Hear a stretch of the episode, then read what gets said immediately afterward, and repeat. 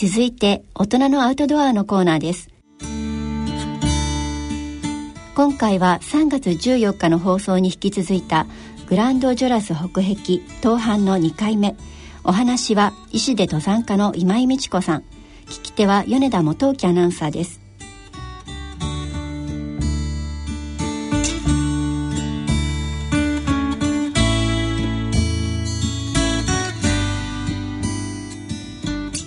じゃあいわゆるそのそこから自分たちの世界になったところからまたお話しいただきたいんですが、はい、やはりそれはそれでさらに大変だったと思いますけど、うん、でも大変さと楽しさとがそのその場その場であの行ったり来たり。楽しかったり、うん、怖かったり、うん、具体的にはどんなところが楽しかったり大変だったりというのはありますか？あのー天候が良くて、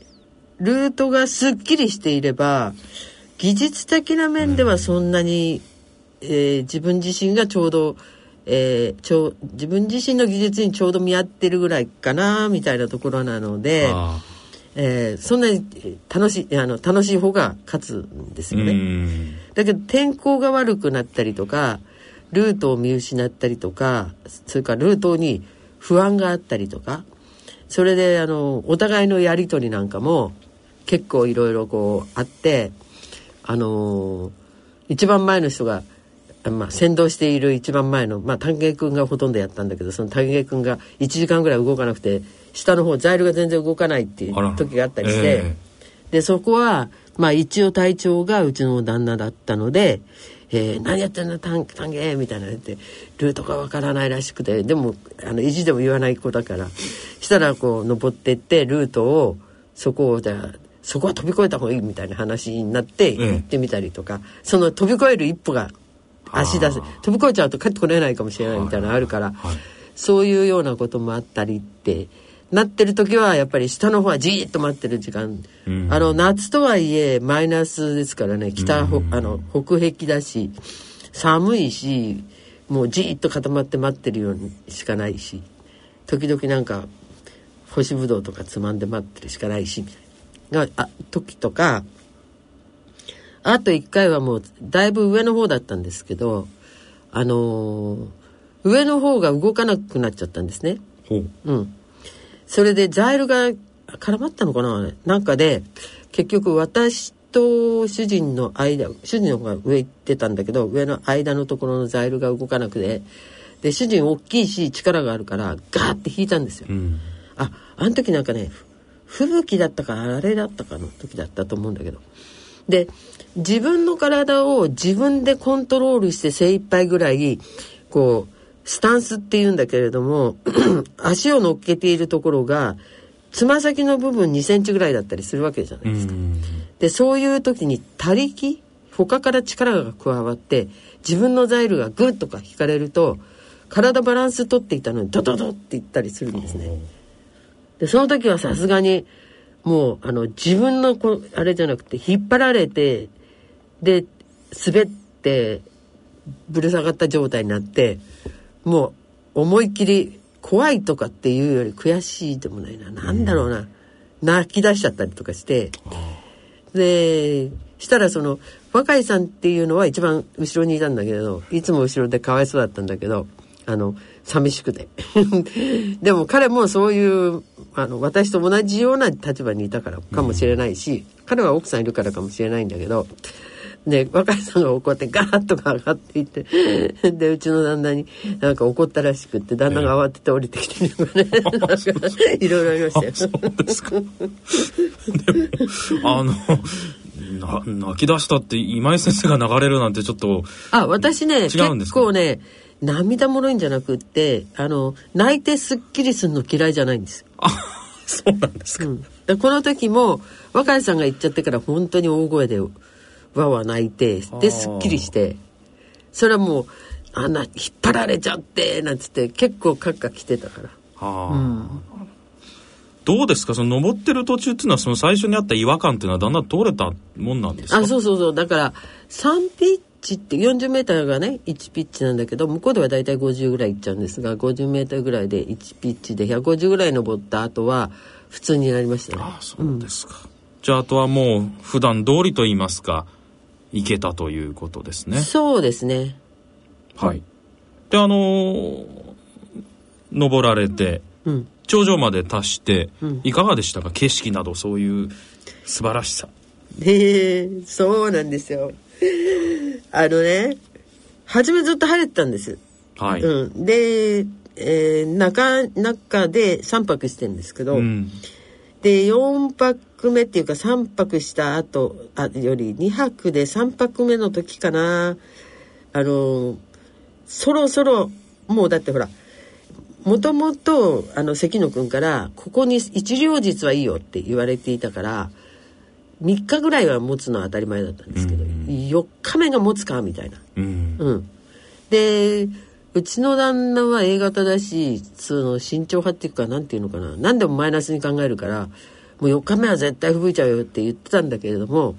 私とか若井さんとかみんなはなんか割にあのおおらかだったっていうかほどっちかっていうと希望的観測主義だから。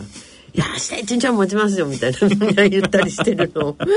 だったんだけど、ええ。持たなかった。の。あそうだったんですか。それで、えーっと、すごいあられが上から降っていて、まあ、最初夕立ちになったよねすごいうん。えで、あの、4000メーターあるから、あの、夕立ちっていうと、あられなんですよ。はああの雪じゃなくてうね。んで、ドワーッとかってああられがあ落ちてきて、もうそういう時は、私は、あの、えーっと、あの、いろんなところでそういう経験があるので、その時はもう何もしても、何も、何しても無理だって、エギュエギュドミディとかね、あの、フランスの山でも、そういうところでそういう経験があるから、もうじっとしてるしかないやと思って。で、ほら、雷鳴ってるし、うん。私も最初エギュドミディの時、エギュドミディじゃない、あれは、コンタミンじゃん、どっかの、どっかの時に、あの、ヨーロッパの夏の嵐って言って要は日本の夕立みたいなのが山で3時か4時頃降るんですよ。ええでそれダーッと来るんですよあられが。でそれでその時って一番最初の時は私も慌てて自分が身につけてる金物全部をこう取ってアイゼンも取っちゃうしカラビナも当時は鉄でしたから取ってで自分の身をなるべくあのハーケンのところにあるシュリンゲっつってあの紐であのをつけてるんですがそれにしっかり捕まって落っこちないようにしうんはてやるんですよね。うんだけどその時は一番最初の時はなんかね自分のはめていた時計が紫に光光ったぐらい近かったのねええ雷が。でビカーってして、はいでその時にバシッてきてでそんなこともあったので一応まあ全部外したりとかってしたんですが、えもうそれ外したら岩場はもうあの一気に15度ぐらい温度下がるから。だからもう岩場あのぬ湿ったその雪が乗ってて湿ってる岩なんていうのはすぐにツルツルに凍るんですよ。そうすると足場にあのいわゆるビブラムのシューズだと滑っちゃうんですよ。はいでアイゼンは絶対外しちゃダメだっていうの分かるからだからもうジョナスの時にはもうアイも外さずでまあ来たら来ただっていう感じでじっとしたんだけど若井さんなんかみんなやっぱり金物最初だから 金物外して置いて それで置いてるなと思って見てたらまたすぐ取ってきて、はいはい。どうしたのかなと思ったら「いや雪で埋もっちゃって見えなくなっちゃうと困るから」とか言って、うん、いろいろバタバタしたりするような日になっちゃって。だ頂上に着いた時はもう本当に霧で全く何にもであのー夕立が来た後って大体すっきり晴れるもんなんだけえどそうですよね。その時は全然晴れなかったの。どうだったんですか？濃霧になっちゃった。ノームになっちゃったんですか、うん、で全く見えない。先が見えないぐらいになってうん。だから40メーターのザイルの先の人が見えない。もう15メーターぐらいしか見えなかった。真っ白ってことですか？そうホワイトアートの中です。っていうような状態の中で頂上行ったんですよ、そしたら頂上へ出た途端今度吹きさらしになっちゃうから風はバンバン吹くわ。それから、ま、真っ白だわ。だからもう何も見えず。ある意味そのついてからもご苦労されたっていう感じですよね。そうですから頂上一回行ったんですけれど、え。その頂上には雪が何,、うん、何十センチで積もってるわけでしょ？80センチぐらい積もってるわけじゃん、はい、でその上にと登って頂上だって言って万歳するみたいな話だけれど、うん、だけど実際の頂上の岩はその80センチぐらいの下にあるわけですよね。そうですよね。だからそこの下のところに雪道を掘って横穴なんですけど、うん、それをガーって掘ってまあとりあえずもう頂上で行った時に夕方だからこの日はもう寝るしかないわけで、うん、だから頂上で横穴掘ってでその中でみんなで入って、ええ、でまあ結婚式だっていうことだからってお赤飯食べたりとか して頂上で、ええ、それも缶詰のお赤飯を諸角君って一番若い人がわざわざ持ってきてくれて、え、もうみんなほら荷物はもう20キロ以内ぐらいにして軽くして登らないと後ろに引っ張られちゃうので、ええ、そんな中ちゃんと缶詰のお赤飯持ってきてくれて。で丹下君がシャンパン持ってきてくれまあただシャンパンは抜かないでお赤飯だけ温めてで食べて。でお祝いしてっていうか。でまあとりあえずその日は終わって。で次の日の朝に頂上に抜けもう一回行って、でそこでシャンパン飲んで。あれもおかしかったんだけど。シャンパン抜く前みんながねあの下手に抜くとほら気圧が低いからチャーって全部出ちゃうからっていうのでそうか、うん、わざわざザックを下ろして中からあのいわゆるコフペルのこうあのご飯炊く時のね、ええ、あれを お鍋をカバーにしたみたいにしてシャンパンをそうやってその中でこうやって手袋はめてんのに一生懸命そーっと抜いたら、ええ、シューも音しないんですよ。っていうのはあんまり冷えすぎてるから全然出ない。の。それもなんか、音がした方がね、うん、気持ちがいいですけどね。音もなかった。あら、みたいな。ちょっとそこは拍子抜けな感じが。それで、えっ、と、どうしたんですかね。シャンパンをみんなが一口ずつ飲んで、で、誰だっけな誰かが二口飲んで千鳥足になって。酔っちゃったんですか？あの、空気が薄いから、はいはいはい、肝臓であの分解アセトアルで分解する時に O2 たくさん必要なんだけど O2 少ないから山の上とかっていうのはあの、うん、アルコールは禁忌なんですよね実はね。で千鳥足なんだけどまあとりあえずは下山。大丈夫だったんですか？いやそれであのメンバー逆にしたんだけど私の後ろの方に旦那がいて前の方はあれ誰だっけ？若若井君ともろちゃんが前かな。ええ、でいい斜面なんですよ川の南面だから。あの北面はもうゴツゴツした岩に、氷は張り付いているわ。オーバーハングはあるわでだから登るのは大変なんだけど下りはイタリア側に降りるから南斜面でいい斜面。で上からこう一人ずつ一番前の人が尻制度って言ってもお尻下につけてピッケルでこうガーって制度いわゆるブレーキはねしながらヒューッと降りていくとヤッホーとか言いながらみんなでダッダダッと降りて、うん、で崖みたいなところをグッと降りて、はい、そしたら後ろの方にいたうちの旦那が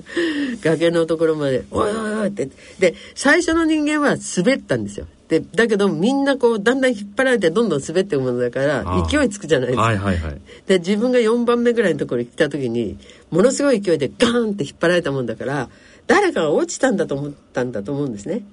それでガーってなんかこの制度をかけて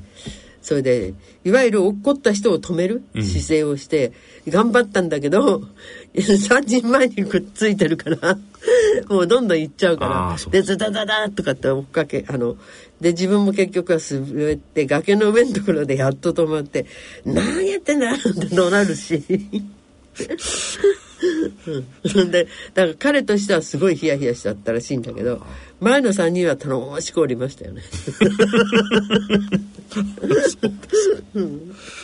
ちなみにあの素朴な質問なんですけども山の頂上で結婚式を挙げるっていう方はいらっしゃるもんなんですかね？いやその頃はいなかったかも。最近はどうなんですかね？多いんですかね？あの結構いますよね。あそうですか。普通の山で。ええ、うんそういうなんかあのどっちかっていうと途半でかなり緊迫したような状態もある山で結婚式してる人はいないかもしれないけど、そうですよね。当時も今もそうですか、うん、ですよね。まあそう考えるとある意味なんなん楽観的と変ですけどその結婚式やろうっていう目的もあり登ろうっていう目的もありいろいろな思いがあって登ったわけですけども。そうですね、えあの楽観的かどうかは、えー、と自分たちの持ってるスキルとその山とがの対応えうん。なので、自分たちが登れると思っていて行く山の場合にはうんそれに見合ってるから OK。そうですね、うん。だからうん別に楽観してたわけじゃなく、うん。えーそれこそだからお赤飯とあれだけ？あのシャンパンだけ。それも持ってきてありがとうみたいな感じ？でであのいろんなことをしたわけじゃないんで、うん。うん、だから無謀なことはやったわけじゃないんですけどその見合わないようなチャレンジで一か八かみたいな時にやるとしたらそれは無謀ですよね。そうですよね、ちなみにあの登られた前と後でグランドジョラスに対する印象というのは何か変わったところはありますか？あ、山そのものは全然変わらないです。あの、いつもちゃんと凛々しくそびえ立っていて、今行ってもやっぱりいい格好してるなっていう、うん、山ですね。いわゆるすやっぱり登ってみて想像通りだったっていう感じですかねあの、えっと、三社のうちで一番難しいって言われている。はいけれど、えっと、マッターホルンとかアイガーみたいに落石があんまりないので、ああうん、ああいうふうに崩れてくる石っていうのはあの技術で対応できない危う険んですよね。で困難は克服するために技術磨けばいいんですけど危険は回避するのすごい難しいので、そういう点では私はすっきりしたそのあんまり落石のない山としてはあのうんグランジョラスはいい山だと思ってました。うん。だけどそれから何年だろうな80年代だったかな90年代に私の仲間がグランジョラス登っててで私はあの時は、えーどこ行ってたんだっけなどっか別なところに行っていてでヘイリがこうどんどん飛んでんですよ。でおかしいなーって思ってで救助ヘイリが飛んでて、であのシャモニーに帰ったら彼がその、えー要するに亡くなったんだけど自分のミスじゃなくってその登っていた岸壁そのものがだから20メーター強ぐらいの幅もそうだし高さもそう。それがそっくり落っこったの。でそれはまあやだから80年代90年代だったか原因は何だったんでしょうあのお温暖化の影響ですよね。うん。もともとあのヨーロッパの岩は古いんであの一番外側にある岩場あの岩の後ろ側に水が入っちゃうと昼間、うん。あの溶けた水が夏中入っちゃうと、それが凍るじゃないですか夜になると。で凍るとこうグーって広がるから氷の方があの水より風体が大きいんで。そうすると剥がれるんですよね。うん。でそういうのがんあのひ本当に表面のところがヒュイヒュイヒュイヒュイ剥がれるのはマッターホルンとかアイガーとかでも経験しているんだけど、アイガーなんか水じゃんじゃん流れてますしね、あの急峻だから。なんだけれどもグランジョラスはそういう点では割と乾燥していて例えば私たちあれ最初のビバーク地だったっけな。あのここをビバーク地にしようってちょっと足で立てるようなとこあのスペースがそうですね。えっ、と半畳ぐらいのところに5人でまあまあなんとか行けるみたいな。半畳ぐらいのところがあってそこに岩があったんですよ。でその岩をどかすのに諸角君と私でグワーッとかってやって引っ張ってどかしてでそれをあの下に落っことしたんだけど、うん。すっごい轟音とそれからあのす岩が岩に擦れてきな臭い匂いとお煙みたいにほり上がったりして、えだから割と乾燥してるんですね。えうん。うん、なんだけれどもそういうその湿気があんまり吸い込まないような状態の岩でも長年その温暖化にさらされて奥の方の岩が落っこち、はい。前に北海道かなんかのトンネルのところで縦に岩が落っこって事件がありましたよね、はいはいはい日本でも。はいそうでしたね。ああいうのも後ろ側に水溜まったりすると起こるし、うん、言っちゃえば結構水って凶暴ですよ。そ。うですよ。うん。御嶽山だってほら、夏雨がいっぱい降ったから、うん。その中に溜まっていた水が膨らんで、でマグマの方に近づいて熱しちゃったっていうふうな説を言ってる人もいるぐらいだから、水の影響って結構怖いんだけども。そういうものっていうのはどのくらい予測ができるものなんですか？できないものですか？ね。はうんだから今なんかはその温暖化だから危険だっていうので、えーどこにどこが落ちるかは予測できなうん。い危険さがあるからっていうのでどちらかっていうとそのまあもちろん今でもあのグランジョラスとかのウォーカー領を登る人もいるけどでもみんなあのイタリア軍が昔やっていた鎖がついてどっからどこまでってちゃんと鎖がついているところをの、あの自分であセルフビレーかけてどんどん登っていくみたいなはい。そういうスポーツの方が盛んになっちゃいました。うん。危ないから。あの以前伺った時にそのトイレの話があったんですが、うん。珍しいちょっと私にとっては非常に珍しかったとあのい印象に残ってるんですけどグランドジョラスの方はいかがでしたか？いやそれはだから前と同じで岩場に隠れてうんぬんかんぬんみたいな話だったりするんだけど、うん、いつもトイレ話ばっかりしてると私トイレの人みたいになるえ それは失礼いたしました。あ今日は違う話しようかな。あじゃあそれをぜひ。グランジョラスに登りに行くときに、えっ、と、まあ一番、えーシャモニーシンポン群、だから、えっ、と、モンブラン山群の中で一番大きい、まあ言ってみれば、ヨーロッパで一番大きいメールドグラスっていう、メールだから海。うん。だから海、氷河の海みたいな、はい。そういう大きな、あの、えっ、と、氷河がんですね。で、モンタンベールっていうとこまで赤い電車、登山電車に乗っていて、そこから氷河に降りるんですよ。で、その氷河の、大きな氷河から今度は、レショウ氷河っていう、そのグランジョラス行くときに、えー枝、枝の氷河があるんですけど、その氷河行くんですね。で、そこを歩いてから、裏に回って、ジョラスの取り付き店のとこへ行くんだけど、そこにレショウ小屋っていう小屋がカーブした先にあるんだけど、そこまで行く間に、あの、氷河っていうのは、その、特に、あの、この辺の場合、急峻な斜面から、どんどんどんどん、氷っていうか、あの、えー氷壁の氷が落っこってきて、それが岩削りながら落っこってきて、で、流れてくるのが氷河だから、中に水晶とかあるの。あそうです、で、あのーレジョー小屋の裏のところに、こう、水晶があって、で、それを見つける方法っていうのは、岩の斜面のところでグリーンにこう、カビたみたいになってるところがあったら、そこ掘るんですよ。うんそうすると、そこは掘りやすいのね。はいはいあの、柔らかくて。で、掘って掘って、ヒュッて、その、空間が出た時に、そこの壁を見ると、そこにビシビシビシビシって、六角形だけの、こう、トゲがいっぱいついてて、うんで、今度はその周りを描いて、はいそれでこう、あ、あの、水晶の、あの、林みたいになってるピピピピって林になってるみたいなのを撮ると。えで、それをやるんだけど、あの、よし、登ろうって言って、夜中に懐中でヘッドランプつけて、で、レショウ氷河をずっと歩いてたら、毎日偵察にも行っていたしなんだけど、えっ、と、本当に出発の日にそこへ歩いていったら、ヘッドランプが照らした先に、もう一抱えもある大きな岩、ええ。全体がこっち向いてビシビシビシビシって紫水晶がついてるええ。岩があったんです。よえ。でそこでみんな集まってどうしようかね。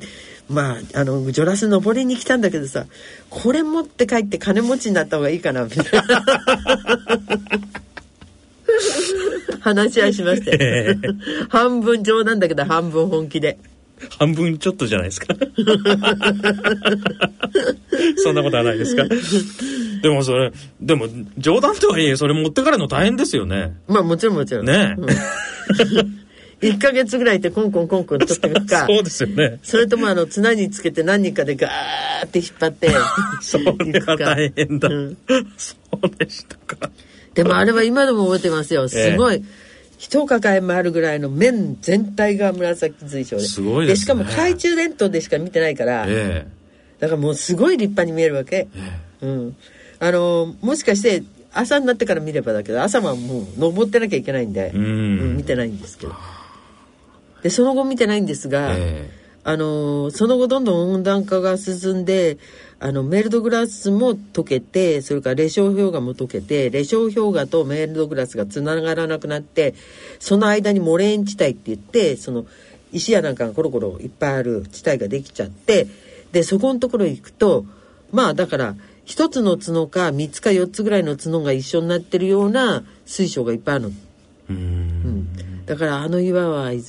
どっかでこう砕けてそのあの辺にある水晶になったんだろうなと。ああ、その素晴らしい、まあ、いわゆる絶景だと思うんですけど写真かなんかで記録はされたんですか？えっ、とねあの頃はねそう簡単に写真が撮れなかった時代で。ええー、ともちろんデジカメなんかないから、ねえ撮ろうと思ったらまずはカメラ出してでそれにフラッシュつけて、うん。でストロボもつけてバシみたいな時代だから。あそっか。うん。それはやんなかった。意識持っていくだけでも大変ですよね。ね。はい。ということでございまして、はい。えー今回は今井先生にグランドジュラスについてお話を伺ってまいりました。番組では疑問質問ご意見ご感想をお待ちしております。郵便の方は郵便番号8565ラジオ日経大人のラジオ係まで。あるいはラジオ日経大人のラジオの番組ホームページからの投稿もお待ちしております。